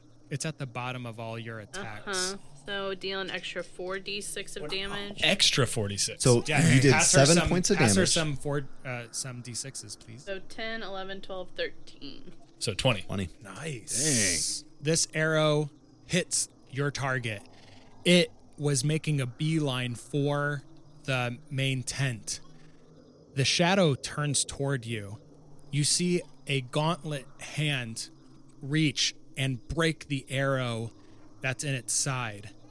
The gauntleted hands then reach up and remove the cloak. This man looks at you. He has short, black hair. It's curly on top, and he has a curled mustache. He looks at you and says, I thought I already killed you. I guess I can do it again. He grins and opens his mouth, and his fangs grow to half inches each, and he lunges toward you, pulling a sword and shield.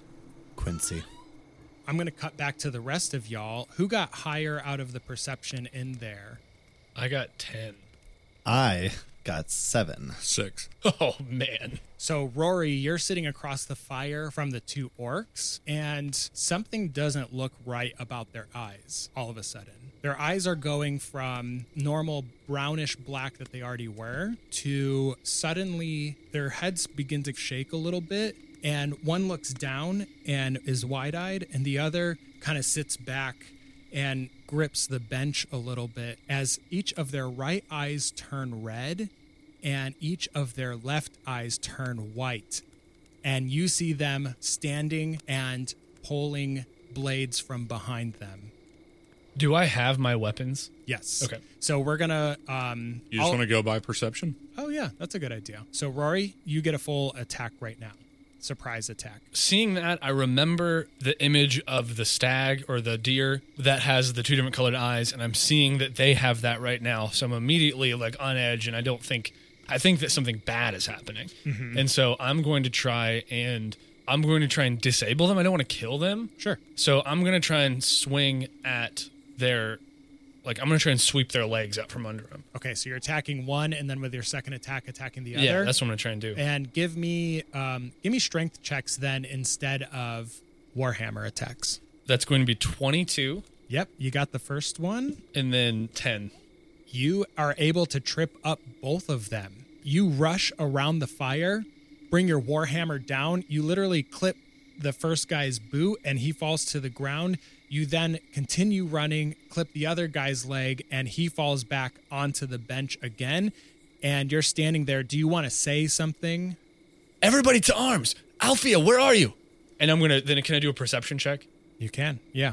18. You see Althea. She's on the right side of the tent Rory Jr.'s crying in the tent, and then you see this like half shadowy, half human figure that you recognize as Quincy rushing up to her when his cloak opens and he pulls his sword and shield. The shield has it's like in the shape of a viper's mouth with infinity symbols for eyes and the fangs like come down the front of it and he's got a sword. He's like charging her. You see his mouth open but you don't quite see what was happening there.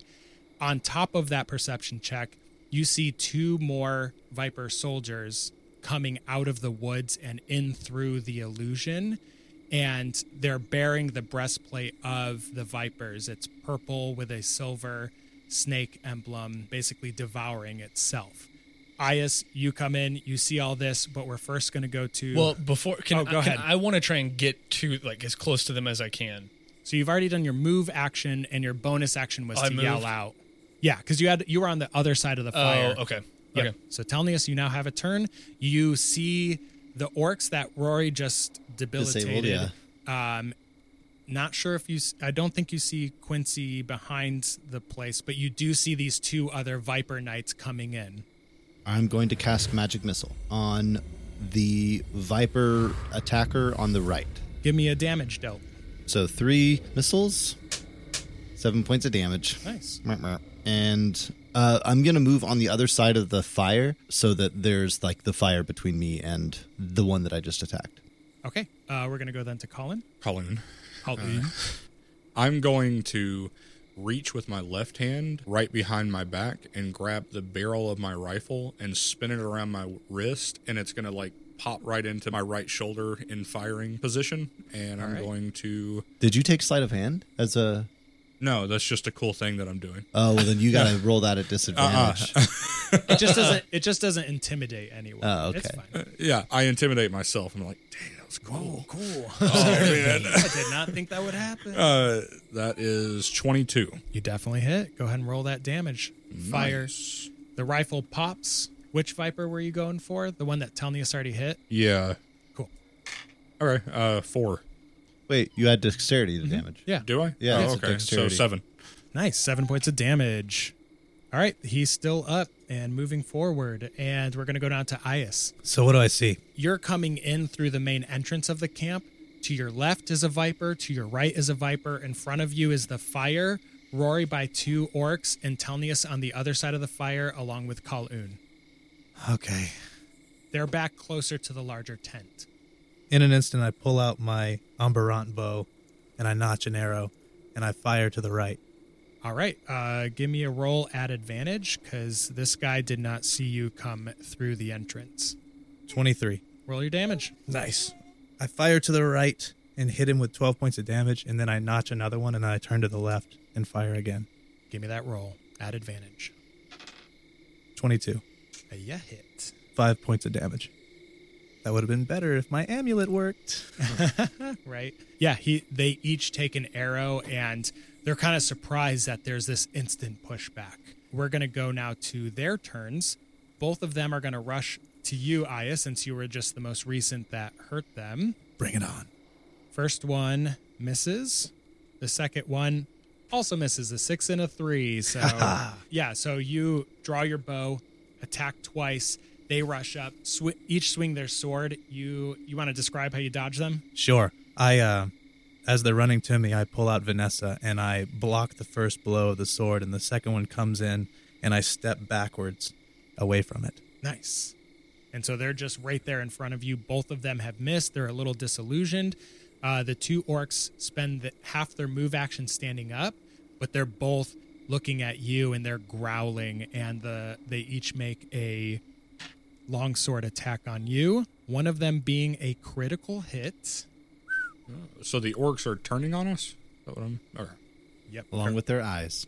Ah, yes. The critical hit comes down, and you take 12 points of slashing damage, non magical. And the other one is a 20 to hit your AC. Does it hit?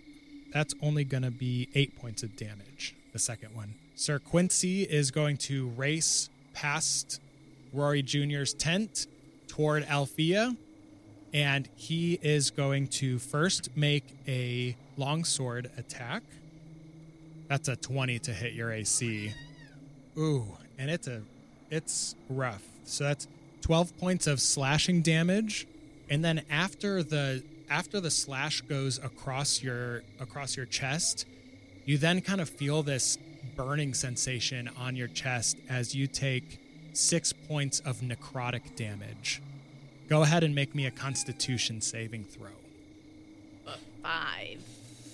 at the moment, your top hit points are now decreased to where your hit points are at right now. He then does his second attack, and he's going to do a shield bash, and that's a nat 20. Oh, I get to use my new D12 style D4s. I'm excited. You guys aren't. So that is 17 points of damage, but it's not your minimal or your maximum. And now you're down to 17. So yeah, you're not looking good. And give me a a strength check. Six. You are knocked prone. So he comes up, slashes you with his sword, and then bashes you with the shield. And he is going to come down next to your body, and he's gonna say, "I've taken quite a bit from you, I know." But what's left is your blood. He does a strength check to hold you down with his sword and shield. The strength check is a. I'm rolling really well, I'm so sorry. 23 I got. Got 13. So, Rory, you hear that last line.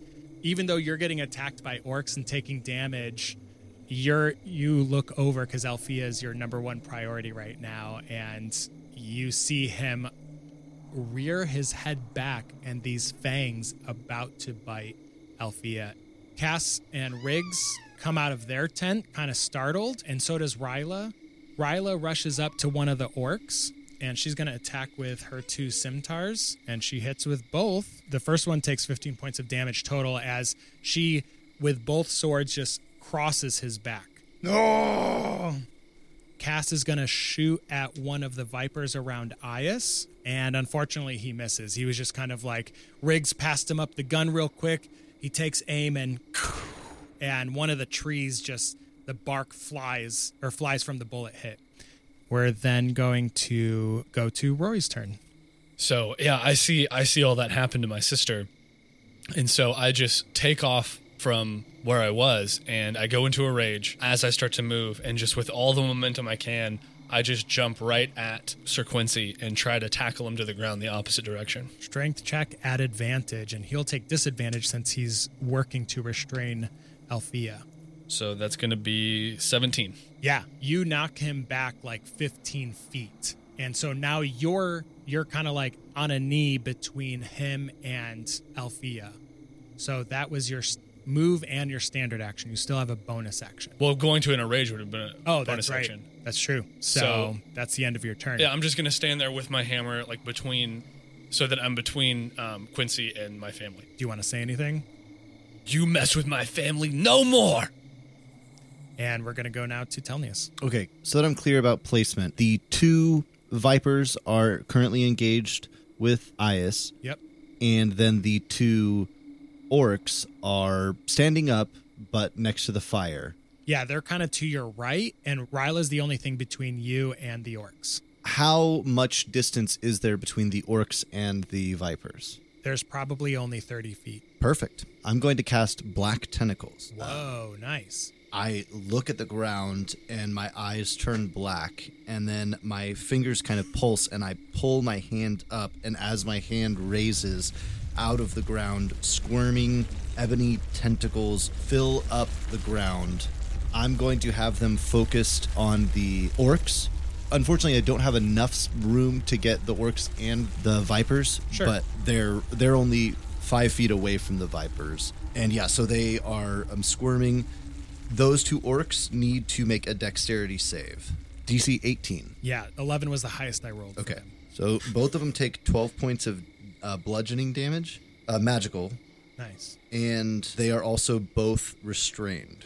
The black tentacles surround the orc that Ryla had damaged, So as the tentacles wrap around it, it restrains the orc until you can hear the bones cracking and it gives its last shout as it goes limp in the black tentacle's arms. Something strange still happens though. Once it goes down, you see black separate from the black tentacles begin to wrap itself around the body as the tentacles kind of back away from it. And it's almost as if the orc has wrapped itself in a obsidian like cocoon. The other orc screams out and he's like brother no! And his red and white eye looks up right at you telnius but he's restrained by the black tentacles we're gonna go down to Kowloon Okay, so I immediately, instead of trying to reload my rifle, I just drop it on the ground, draw a Guylook, and run towards. I don't want to go to the orcs because they're right in the middle of the, the black tentacle, so I run Right. towards the the vipers. cool so you'll flank them with Ias. Yes, cool and I will attack. Nice If I, I assume I have enough. Uh, attack with advantage. Both of them are engaged with Ias, so that's flanking. That's flanking for That's you. flanking. Sandwiching. Uh, that would be Sandal witching. twenty-two. 22 hits. All right. So seven points of damage, Okay. and then on my second attack, Are you going for the same one or the other one? did I kill the same one? No, but he's looking far worse than the other one. Okay, I'll go for that one still. Cool.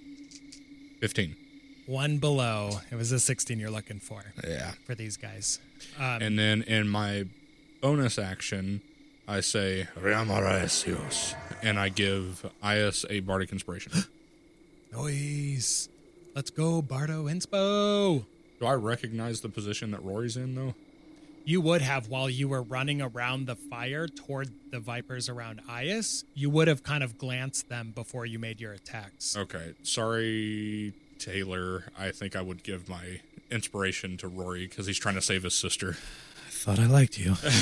so you kind of like you make your two attacks do your damage and then over your shoulder you see rory and grant him the bardic inspiration. Yeah, inspiration like I don't want to get in the middle of what Rory's doing because it looks like he's grappling, but I want to help both.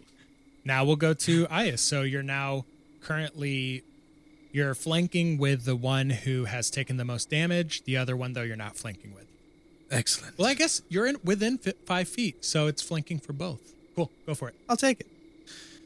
I slash away with Vanessa to the right of me at the soldier. 22 for the first one. that hits 11 points of damage. Nine of them are regular, two of them are hot. All right, the yeah, you stab right into his side in between his armor, and he kind of just ah, ah, and he's not looking very good. Awesome. And then I turn to the left. 23. Uh yeah, twenty three definitely hits. Go for it. Yes. 11 points of damage, seven points of hot. 11 points, and then seven points of hot. So 18 total? Yeah. Wow. And how do you kill this guy? Huh. After I slash the first one to my right, I turn to the left and I just flip my blade around and then impale him through the sternum. And his body engulfs in flames. Perfect. He's screaming. No! I rip the blade clean from his chest and I shove him backwards. Yeah, he just falls flat on his back right behind Kowloon. At that point, we then go to Ryla, who's stepping back from the black tentacles. She then rushes over to the war tent to look in. At that point, Lady Brittany has come out, and Lady Brittany is just trying to take in what's happening. And Ryla spends her turn pointing out the different spots. And Ryla's saying, Queen, we have to go. We have to get out of here. Cass and Riggs go up for another shot as Talon begins to kind of stumble out of his tent and and take in what's happening. Cass is going to take his next shot at one of the Vipers and he hit. Nice.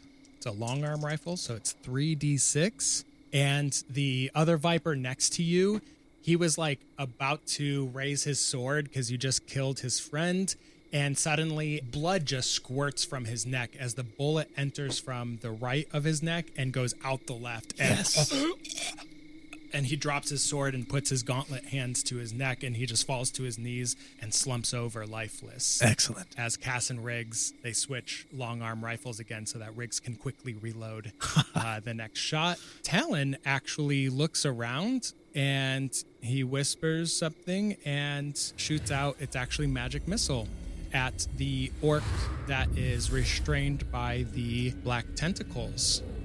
So they're going to automatically hit. It's three of them. Wow. And with those last three hits, Talon just kind of like, you can tell he hasn't done anything in a while, and he's kind of just surprised at himself. And he kind of like falters to a knee in a drunken, confused state.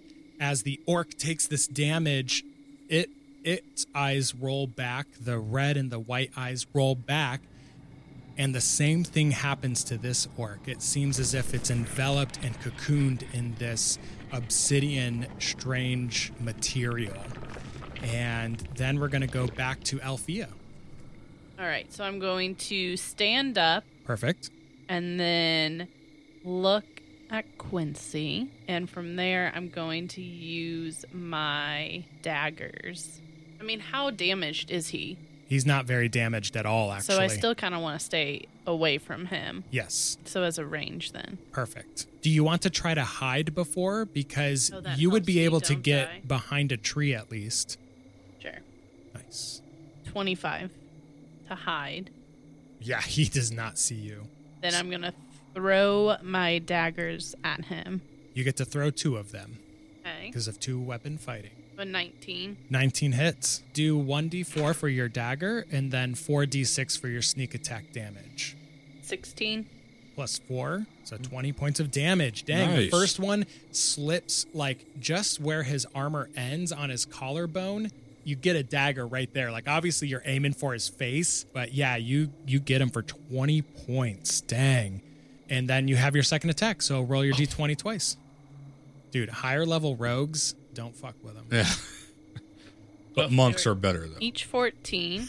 Okay. And then what's your bonus? Plus seven? That's 21. You hit again. Roll all the same stuff. Ooh, nice. 17, 18, 19. Plus four, Dang. so twenty-three. The other dagger, actually, this one pierces his breastplate. Like, that's how powerful this dagger was thrown. And you can hear as it punctures a lung. Kill him, Rory. And so we're now going to go to Quincy's turn. Although he did not see where Althea went, he sees Brittany come out of the tent. And he looks at you, Rory, and he says, I, I cannot be killed. Or at least today's not my day. And he turns into a black smoke vapor, and out of that flies a bat straight over to Lady Brittany, and he comes into full form next to her. Attack of opportunity. She's getting surprised attack. I didn't know if I got an attack of opportunity. No, because he flew around you. Oh, of course he did. So he did not. That's what I would do.